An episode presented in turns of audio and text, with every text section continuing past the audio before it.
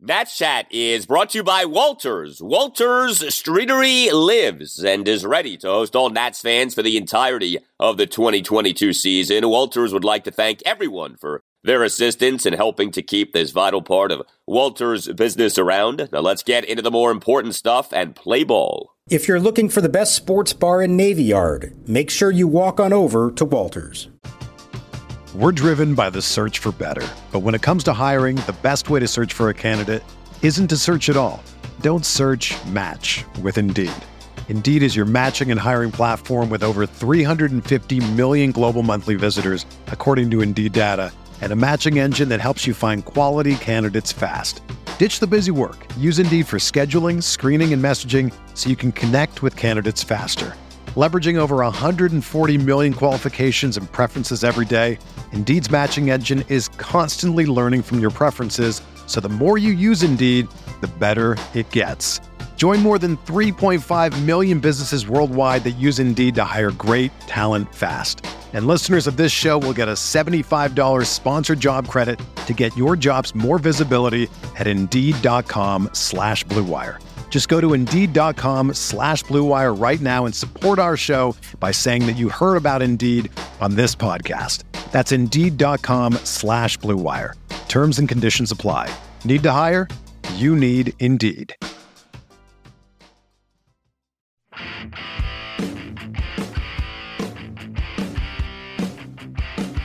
He sets now on two and two. Here's the pitch. Inside, and it hit McCann in the foot. And that will force a run home.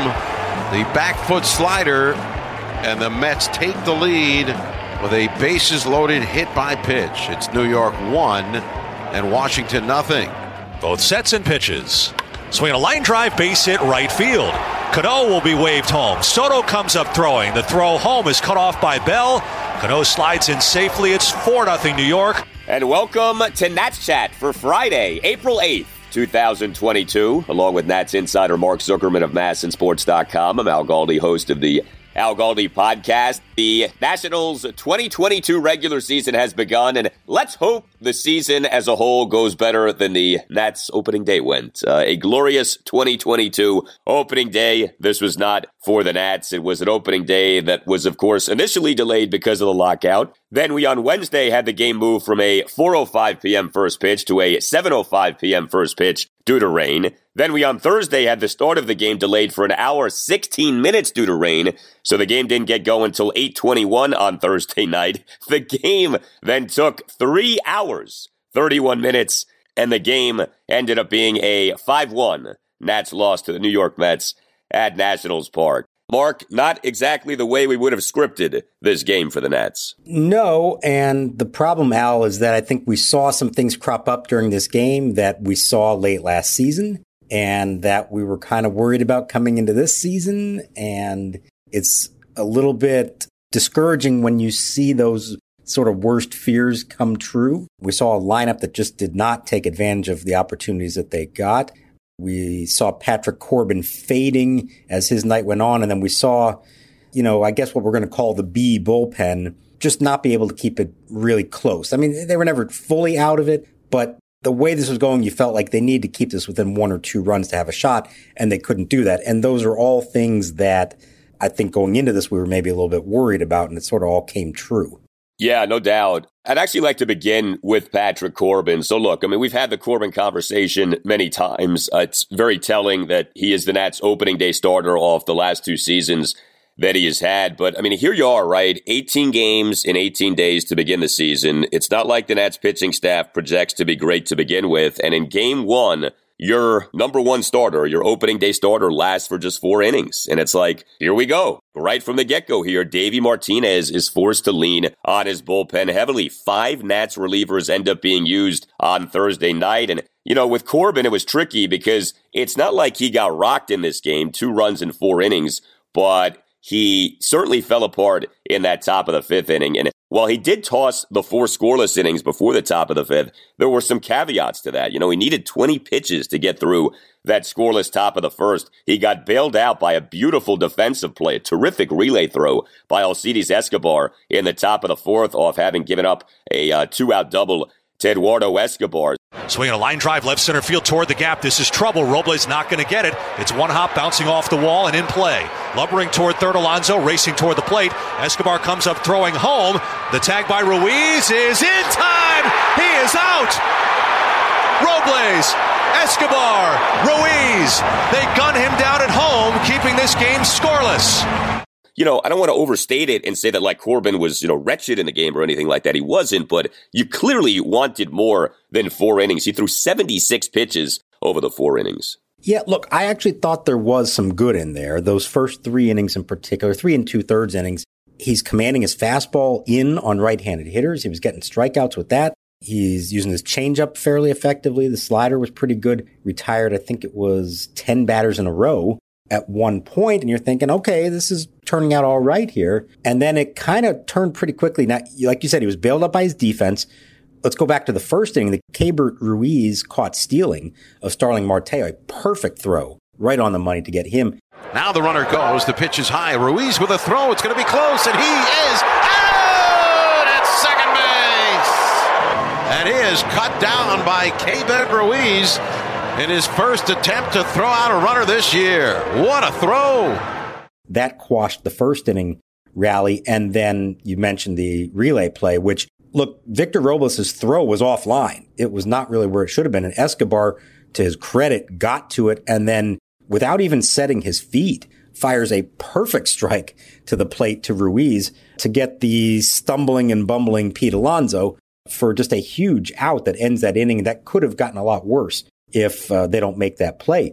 So, but up to that point, I liked what I saw from Corbin. He just really seemed to fade quickly there. And I don't know if that's just a case of, you know, the short spring, he wasn't really stretched out the way you would like to be. All of a sudden, you're in the cold on opening day, and it's a much more competitive environment, and maybe just run out of gas before you would hope to. Maybe it was that. Maybe there was something else to it. He was frustrated by the walk, by the hit batter there that ended his night. But I want to look at the positive there and say five days from now, his arm's a little stronger. And then five days after that, that maybe that is some encouraging stuff there of what he may be able to do and just sort of finish what he started, which he was not able to do in this one.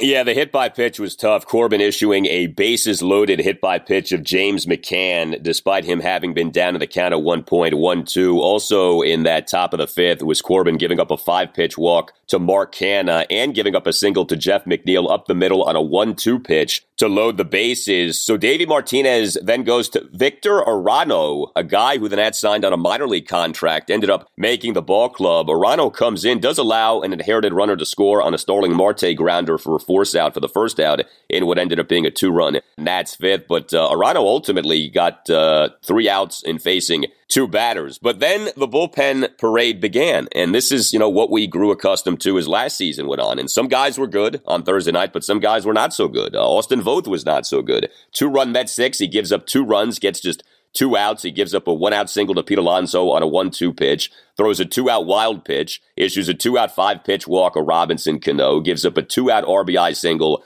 to Mark Canha, and gives up a two-out R B I single to Jeff McNeil, despite him having been down to the count of one point one two. Andres Machado comes in, and he struggles. Comes into the game with runners at the corners, two outs, top of the sixth, issues a two-out hit-by-pitch at James McCann to load the bases, despite McCann having been down at one point one two. Machado does then induce a grounder by Starling Marte for an inning-ending force-out, but Machado then gives up a run in the top of the seventh. Leadoff double by J D. Davis to left field on a one two pitch, followed by an R B I single by Francisco Lindor to left center field. Patrick Murphy did toss a scoreless top of the eighth, although he gave up back-to-back singles to Robinson Cano and Mark Canha to begin that inning.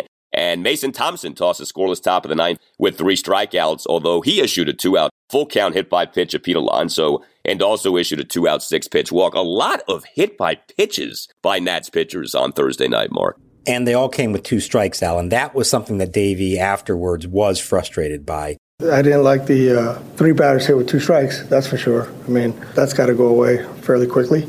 That inability just to put away hitters when you get ahead of them in the count, you know, two strikes on a hitter, two outs in a lot of these cases, and they can't finish it off. That's something that's got to improve. That's no way to try to live life if you're consistently coming one strike away from ending an inning and then it spirals out of control. So that is something that they want to be much better. You know, Austin Voth, we saw a lot of this from him last year. It was pretty discouraging to see that again in his very first appearance. And, you know, I thought it was telling who Davey went to, the first guys. Victor Arano, first guy out of the bullpen on the season. Now, Arano did well. I mean, he did exactly what he could have, everything you could ask him to do in that situation. Bases loaded, nobody out. Back-to-back grounders to third. He gives up the one inherited run, but that wasn't his fault. But for Voth to be the second guy in what was still a close game, two nothing at that point, and all of a sudden it's four nothing, is really discouraging. Now, like I said, these are the B bullpen guys with the team trailing.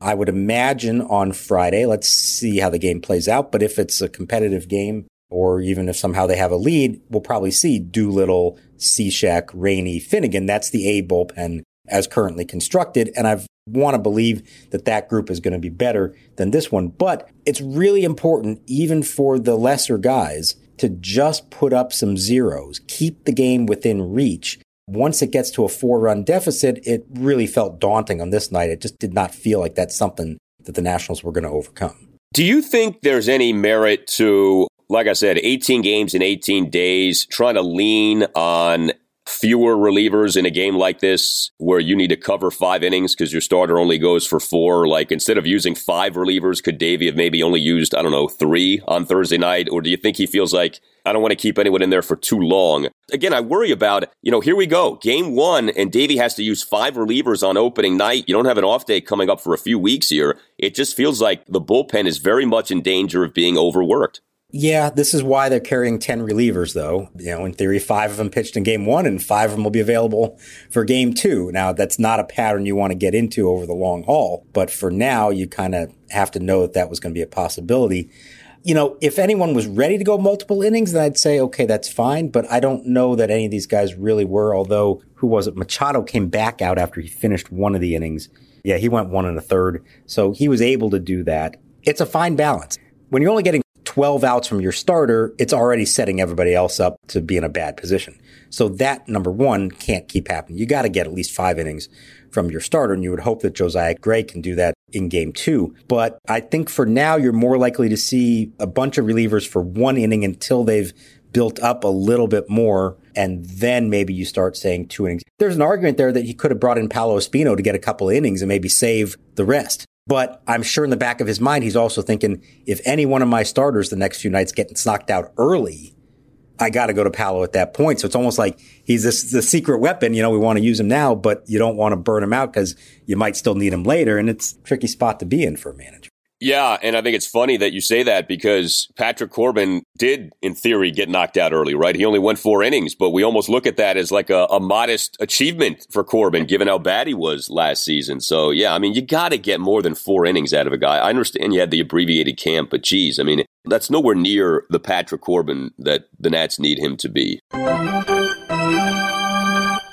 Hey guys, it's Al Galdi for Window Nation. Get your degree in savings during Window Nation's spring break sale. Get two free windows for every two windows that you buy for as many as you need, and make no down payment and pay no interest for twenty-four months. Just call eight six six, nine zero Nation or visit window nation dot com. As you surely know, we have been having very up and down temperatures lately. With up and down temperatures, it's difficult to stay comfortable in your home with old drafty windows. The longer that you have old drafty windows, the more money that you waste on your heating and cooling bills. Window Nation has saved customers over sixty million dollars on energy bills. Buy two windows, get two free, pay nothing for two years. No money down, no payments, and no interest for two full years. Save thousands. These are savings that you'll only see once this year. Window Nation has installed over a million windows and has an A-plus rating from the Better Business Bureau. Call eight six six, nine zero Nation or visit window nation dot com. That's eight six six, nine zero Nation or visit window nation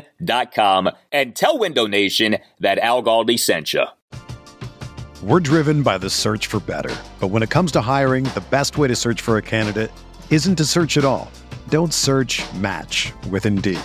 Indeed is your matching and hiring platform with over three hundred fifty million global monthly visitors, according to Indeed data, and a matching engine that helps you find quality candidates fast. Ditch the busy work. Use Indeed for scheduling, screening, and messaging so you can connect with candidates faster. Leveraging over one hundred forty million qualifications and preferences every day, Indeed's matching engine is constantly learning from your preferences. So the more you use Indeed, the better it gets.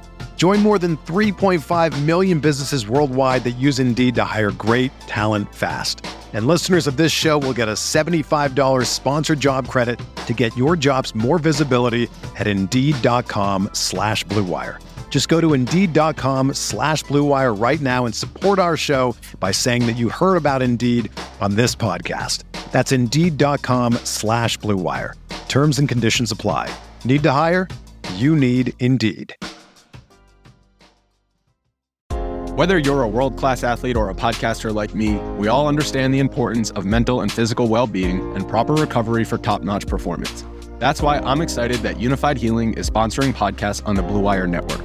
Unified Healing is a new and super innovative global network of wellness centers powered by Energy Enhancement System, or E E System. If you haven't heard of the E E System yet, then you'll want to listen up. This technology promotes wellness, deep relaxation, purification, and rejuvenation. Wherever you are across the globe, access to a center is easy and affordable. Interested in experiencing the E E System technology for yourself? Go to unifiedhealing.com slash bluewire to learn more and find a center near you. That's unified, U N I F Y D, healing.com slash bluewire. No material or testimonials on the Unified Healing website are intended to be viewed as medical advice or a substitute for professional medical advice, diagnosis, or treatment. Always seek the advice of your physician or other qualified healthcare provider with any questions you may have regarding a medical condition or treatment and before undertaking a new healthcare regimen, including E E System. The one oh. Swing a long drive right field. How about a home run on opening night? This one is going, going, and long gone. Into the first row of the second deck, just to the left of the Nationals bullpen. And Juan Soto's on the board, ladies and gentlemen. Puts the Nationals on the scoreboard for the first time. It's now the Mets four, the Nationals one. The Nats pitching was shaky on opening night. The Nats offense really didn't do much on opening night. The Nats for the game, just the one run, just six hits, just two walks, ten strikeouts, one for seven with runners in scoring position. All of this happens despite Tylor Megill being the Mets opening night starter. Uh, no Jacob deGrom, he's out right now due to a right shoulder injury. No Max Scherzer until game two of this series, with him having dealt with a sore hamstring. And there just was not a lot happening for the Nats offensively, but there was Juan Soto happening. And, you know, if you're going to give Nats fans reason, those Nats fans who were able to uh, stick it out for the game on Thursday night, then at least you could say, hey, those fans got to see Juan Soto smash an absolute bomb to the second deck in right field. What a shot that was. You know, it's interesting with Soto, bottom of the third, runners at the corners and one out. He strikes out swinging on five pitches, but bottom of the sixth, a one-out solo homer to the second deck in right field off Mets reliever Trevor May. The homer per Statcast going a projected four hundred twenty-eight feet and traveling one hundred eleven miles per hour. That was some shot by Juan Soto. And did you see the catch by the kid in the second deck? On the fly, in the glove, his dad was like the most beaming, proud dad. He's yelling, that's my boy, that's my boy. That was great. Juan Soto homered in this game. Juan Soto walked in this game. This is not the last time we're going to say both of those things happened in a game. You just hope that he does more than that and that the home runs in particular are a little more meaningful than this one was. Not his fault that nobody was on, but like you said, he did come up with two on in the third. Runners on the corners, and he got a fastball over the plate. It's ninety-eight miles an hour. It's up in the zone a little bit from Tylor Megill, but Soto whiffed at it. And, you know, not saying that's going to happen all the time with him, but you can't say he didn't get his shot. You can't say the Mets didn't go after him, because they certainly did. So that was a little bit disappointing the one time that he didn't come through. Really, though, to me, it's the bottom of the order in this game. Their six through nine hitters go one for thirteen with a walk, a sack bunt, which we can talk about if you like, from Victor Robles, and six strikeouts from that group. So on a night when Soto homered and walked, Josh Bell singled, Keibert Ruiz had a really nice night at the plate, got on twice. The six, seven, eight, nine hitters, Thomas, Franco, Escobar, Robles, they're going to have to come through. There can't be a black hole there, because you know they're going to come up with guys on base. If you're going to sustain any kind of rallies, it cannot just be that vacuum at the bottom of the lineup, which it was in this game. Yeah, it was also a rough night for Nelson Cruz. He went oh for four. Josh Bell didn't have a great night, one for four with an infield single that to me should have been an error. I, I thought Robinson Cano should have made that play. That was uh, what you would call generous home stadium scoring, which is fine. I mean, I'm you know I'm all for Josh Bell getting credit for a hit there, but uh, you know that was a grounder that Cano should have uh, made a backhanded catch on. But I will say this, I am a big fan of Davey's lineup from a standpoint of Juan Soto in that two spot. I think that's beautiful. I think that's exactly what you do. You put your best batter in that two spot. You move up everyone. So Cruz is in the three spot. Bell is in the four spot. Keibert Ruiz in the five spot. Lane Thomas in the six spot. I think that lineup makes a lot of sense. You know, I do have questions about this commitment to Cesar Hernandez as a leadoff batter, but let's see how he does. I mean, I'm not going to completely write him off. For game number one, he went one for four with an infield single. But you mentioned Keibert Ruiz. You could argue that he was the single biggest bright spot for the Nats on Thursday night. Very good both offensively and defensively. So he was an at starting catcher, number five batter, two for four with a double and a single and one oh one on runners trying to steal. Top of the first, an absolute bullet of a throw to gun down Starling Marte on an attempted steal. Bottom of the second, a one-out double off the base of the wall in right field off Met starter Tylor Megill. Bottom of the sixth, a two-out single to right field. And on that aforementioned Alcides Escobar relay throw, underrated part of that play, Ruiz, a nice catch and tag. The throw was a straight-line throw. It ended up coming in low to Ruiz. He makes the catch, applies the tag. There was a lot to like from Keibert Ruiz on Thursday night. There was a whole lot to like. I agree. He's the star of the game, at least, you know, from a big picture standpoint. That's exactly what you want to see from a young catcher.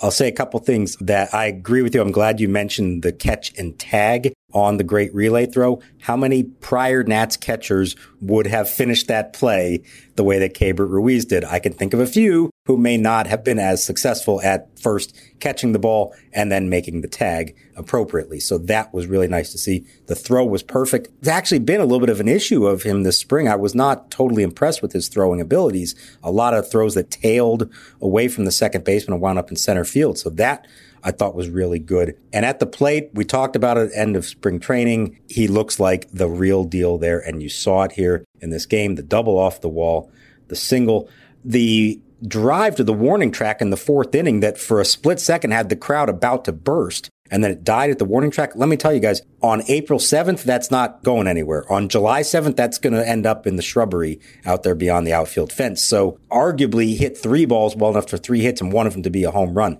I was really encouraged with him in this game. And on his first opening night, a lot of attention on him, obviously, and he didn't seem phased at all. I thought he called a good game, obviously played well, you know, defensively, and certainly hit well. So most encouraging thing in this entire game for me is Keibert Ruiz. I got to say this. I think it's funny that on that relay throw play, it's Victor Robles who gets credit for an outfield assist. As you said, the throw was offline. The guy who made that play was Alcides Escobar, and then, you know, to a lesser extent, Keibert Ruiz. I really wish that we could adjust this. I mean, look, I guess you could say Victor did ultimately get the ball to Escobar and the play was made, but like if you're going to credit someone with an assist on that play, if you're going to give someone a gold star for that play, it really is Alcides Escobar. Like, he deserves credit for the quote-unquote assist, not Robles. one hundred percent. That was a fantastic throw. He is running to get to the ball and then off balance, never having time to set his feet. How many other guys try to make that play and the ball just, you know, sails on them and goes somewhere that's not supposed to? They had a good night defensively. You know, Franco had, felt like every other ball was being hit right at Franco at third base. He did a good job there. Uh, Escobar did well. I think Bell made a couple of scoops at first base. Like I said, there really were things to like from this game. The problem is it's not enough to win. And, you know, when you're not hitting and then when you don't get the bullpen work that you hope to get to keep a game close. All right, the Nats on Thursday morning set their opening day roster, made a variety of transactions, including placing uh, a number of players on injured lists. Uh, Steven Strasburg is on the ten-day injured list due to his recovery from thoracic outlet surgery. A-Ray Andrianza, no surprise, is on the ten-day I L due to that left quadricep strain that he suffered in an exhibition game now two Thursday nights ago. Uh, the Nats put Will Harris on the sixty-day injured list due to what the Nats have called right pectoral surgery. Just had this like cleanup surgery off his thoracic outlet surgery. And the Nats put Seth Romero on the sixty-day I L due to a left calf strain. Oh boy, things uh, things never are trending well with Seth Romero. But um, with Will Harris, I don't know, sixty-day I L? I was a little surprised by that. I thought it might be a ten-day I L thing for Harris, but did you anticipate him being placed on the sixty-day I L? I think that's one of those that is borderline. Does he really need that much time? Maybe not, but they needed to clear a bunch of roster spots. They had four guys who were in camp on minor league deals make the opening day roster. So you have to clear forty-man roster spots for them all. They D F A'd Gabe Klobasitz, and then they used the Andrew Stevenson move from last week to clear a spot, and then they used sixty-day I L moves for that. So that may have had a little bit to do with it. When he had the follow-up procedure, I think what Davey told us was that it's going to be three to four weeks before he starts throwing again. So in theory, if you're starting from scratch again, it could take you another month from that point. So that's, you know, approaching two months now. So I, I get it. It's maybe not ideal, but I think the combination of that and knowing they needed to clear another roster spot, it just made the most sense to do that, not instead of cutting somebody else. Now, you know, Romero, you could argue, why not just cut ties altogether there? Obviously, they're not ready to do that, despite the fact that to this point, he has been a bust. I don't think there's anything wrong with saying that. Nothing has gone right for Seth Romero since the day the Nationals drafted him. They haven't given up on him yet, but at this point, it's going to take a pretty amazing turnaround for him to salvage anything with them. In Strasburg case, I was glad to see they didn't put him on the sixty-day. That's maybe at least some indication on their side that they think sometime in May is doable. Put him on the sixty-day now, it's going to be June before he's eligible to come back. So that's, you know, maybe a little bit something encouraging there for him, because I thought there was a chance, knowing they needed to clear these roster spots, I thought there was a chance that Strasburg could go on the sixty-day as well. Yeah, uh, Seth Romero, number twenty-five pick in the twenty seventeen M L B draft. He has been a bust. He got arrested this past January fourteenth and charged with driving while intoxicated. I think a lot of us thought that that was going to be it for Seth Romero in the Nats organization. For whatever reason, it is not. But here he is now on the sixty-day I L with a left calf strain. So with Will Harris, real quick, Davey Martinez on Tuesday morning revealed that Harris had undergone a follow-up procedure to clean scar tissue that remained from uh, his thoracic outlet surgery. So, you know, it wasn't just Strasburg who underwent that procedure last year. It was also Will Harris. Last June, he underwent that procedure. And I guess it's a reminder of, okay, you undergo thoracic outlet surgery. You're not out of the clear, and it's not just about coming back from the surgery. There may be lingering things. There may be a follow-up procedure that needs to be done. And so, you know, as we monitor Strasburg, I know that that's something to keep in mind of like, okay, hopefully he's doing well, but we don't know what else might pop up with him as he mounts his comeback. Yeah, and it's why we've been saying all along that this isn't like Tommy John surgery where there's a clear rehab program and everybody kind of does it the same way. And when you're done with it all, you're back to normal. In a lot of cases, unfortunately, pitchers who have this thoracic outlet surgery are never really the same. They may be quote unquote healthy and not have any discomfort or pain in their arms, but that doesn't necessarily mean they regain the velocity, the command, the stuff, whatever that they used to have. And so it's a huge question mark. You hope in both guys' cases that they do ultimately come back and resemble the pitchers they were prior to the surgery, but I don't think you can count on that. And the Nationals would love to get twenty, twenty-five starts from Strasburg. That would be great, but I'd be careful not to just assume that, and also not to just assume even if he makes twenty starts, that they're going to be twenty quality starts. It may not be the old Steven Strasburg. It may be a completely different pitcher that we see when he does finally return. Yeah, and we don't know if there might be another ailment that comes up with him. You know, it's like there's this presumption that the thoracic outlet syndrome explains all of these ailments he's had these last few years. That's a theory, and that may well be a correct theory, but we don't know that with certainty. We don't know that all these little things that have been popping up were all related to the thoracic outlet situation. So, you know, we know his durability has never been a particular strength of his. So, like, we don't know if other things are going to pop up with him as he's trying to undergo this comeback. So we'll see. But obviously, hoping for the best. It's crazy with Will Harris. I mean, we've talked about this with Mike Rizzo. Darned if he does, darned if he doesn't with relievers. This is the final season of a three-year, twenty-four million dollars free agent contract to which the Nats signed Harris January twenty twenty. He has pitched a total of twenty-three and two-thirds innings with the Nats. It's another one of these reliever signings that just has not worked out. So we'll see what ends up happening. one million dollars per inning pitched at the moment. Yeah, I mean, isn't that crazy? And, you know, he's a guy, it's nuts. His previous five years, twenty fifteen through twenty nineteen, with the Houston Astros, he was good. He was mostly durable. He was older when the Nats signed him, but this was not a signing that people scoffed at. We were like, okay, this makes sense, and it just has not worked out at all. Well, game two, Friday night. Let's hope that this game begins on time and maybe doesn't take three and a half hours. But the pitching matchup is ultra juicy. Josiah Gray versus the ex-Nat Max Scherzer. The obvious storyline of Max facing his former team and facing one of the premier prospects for whom Max and Trey Turner were traded to the Los Angeles Dodgers last summer. We know that Max will be amped up. I'm hoping the Nats can maybe capitalize on that and maybe get to Max early in the game. We've seen Max get got in first innings in the past with him being super amped up. But, uh, you know, we'll see what the weather is. But this should be a really good atmosphere Friday night at Nationals Park. It's going to be fun, and it's going to be fun right off the bat because it's going to be Scherzer in the bottom of the first and Juan Soto hitting second, followed by Nelson Cruz and Josh Bell. And Keibert Ruiz, for that matter, one of the guys he was traded for. And then the guy pitching happens to be the other guy he was traded for in Josiah Gray. It really all comes together nicely. I can't wait to see the Soto and Scherzer matchups. Will Juan give the shuffle to him? What will Max's reaction to the shuffle be? Will there be any, like, you know, playful back and forth at all, or even a nod or a wink or anything? Or is it going to be all business? You know, they had a nice tribute video for Max before the opening night game. Crowd loved it. He waved. Everyone took off his cap.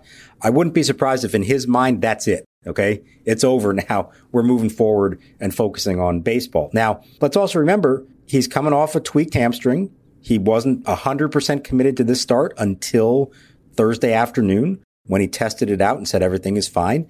But as we've seen from him in the past, I mean, I never doubted he was going to make the start. We know Max Scherzer. We've seen how this works. But we also know that often when he does make those starts when he's not one hundred percent, especially something with his legs or his neck, you know, those kind of things, that he still doesn't give you the full Max Scherzer start. It's going to be dramatic. It's going to be exciting. He's going to have his moments. But by the fifth inning, he may be on fumes a little bit. We may not see him pitch as deep into a game. Maybe there is a little shorter leash on him. So I would say try to get him early. That's usually the method that we've seen in the past, early home runs in particular. And then try to drive up the pitch count if you can. See if you can get him up to ninety pitches in the fifth inning, and he may not be good for much more than that in his first start of the year on a bad hamstring. It's going to be wild. The first one's always a bigger deal. After that, kind of like with Bryce Harper, it just kind of becomes the norm again, and we almost sort of just don't think of him as our own guy anymore. But it's going to be strange. It's going to be emotional. I hope for a really good environment, and I hope it's a, you know, there's some good encounters one-on-one between him and Soto and et cetera. Yeah, and a nice opportunity for Josiah Gray. Like, this is a spotlight game, you know, Apple Plus television, to whatever extent that makes it a spotlight game. But, you know, it's a Friday night. You're facing the Mets. Season is just getting going. And wouldn't it be nice if Josiah Gray more than holds his own here against Max Scherzer? So we'll see. We certainly did see Josiah pitch pretty well for the most part for the Nats last year. He had that struggle spot in between starting off well and then finishing his season well. You tell us what you think. You can tweet us at Nats underscore chat. You can email us natschatpodcast at gmail dot com. If you would like to sponsor the Nats Chat Podcast, hit us up. Email Tim Shovers. Again, the email address is natschatpodcast at gmail dot com. The new Nats Chat Podcast t-shirt is out. It is red. It is glorious. Mark, have you had a chance to look at it yet? It looks very nice, Al, and I would highly recommend. And, you know, we now have kind of like the Nationals with all their different jerseys that they have now. You can wear the red one to the home games. And maybe if you happen to go on the road to follow them, wear the blue one for that one. Exactly, exactly. You can make fashion statements with Nats Chat Podcast t-shirts. Who doesn't want to do that? In fact, I heard that a Nats Chat Podcast t-shirt was worn at the Grammys. I'm not sure about that, but I, I was I was told that. If you pick up the latest copy of Us Weekly, I think you could see a photo of that. But anyway, get yourself a Nats Chat Podcast t-shirt, including the new one, by going to natschatpodcast dot square dot site. That's natschatpodcast dot square dot site. Also, special announcement regarding the Nats Chat Podcast. We are now on a second radio station. We're going to be this season Sunday mornings at nine on Sports Radio ninety-six point five F M and eight fifty A M in the Hampton Roads area. So we're very happy to be on that station, in addition to continuing to be on one oh six point one E S P N in Richmond, which you can listen to on E S P N Richmond dot com. So very happy about that. We appreciate all of you listening, and we will hope for better in Game two of the Nats twenty twenty-two regular season. Uh, all Nationals radio highlights on Nats Chat are courtesy of one oh six point seven The Fan. For Mark Zuckerman, I'm Al Galdi, and we'll talk to you next time on the Nats Chat Podcast. McGill coming set. Now the pitch. And a swing and a drive hit well to right field. Marte on the run toward the line, way back onto the warning track. It's past him, off the wall, off his glove and the carom, drops on the warning track, and into second base is Ruiz with a double. Didn't quite get all of it on a warmer night. Who knows? Maybe that one sneaks over the fence into the bullpen. It's a one-out double for Keibert Ruiz. He has the first hit of the new season for the Nationals. This is the story of the one. As a maintenance engineer, he hears things differently. To the untrained ear, everything on his shop floor might sound fine, but he can hear gears grinding or a belt slipping. So he steps in to fix the problem at hand before it gets out of hand. And he knows Granger's got the right product he needs to get the job done, which is music to his ears. Call, click Granger dot com, or just stop by. Granger, for the ones who get it done.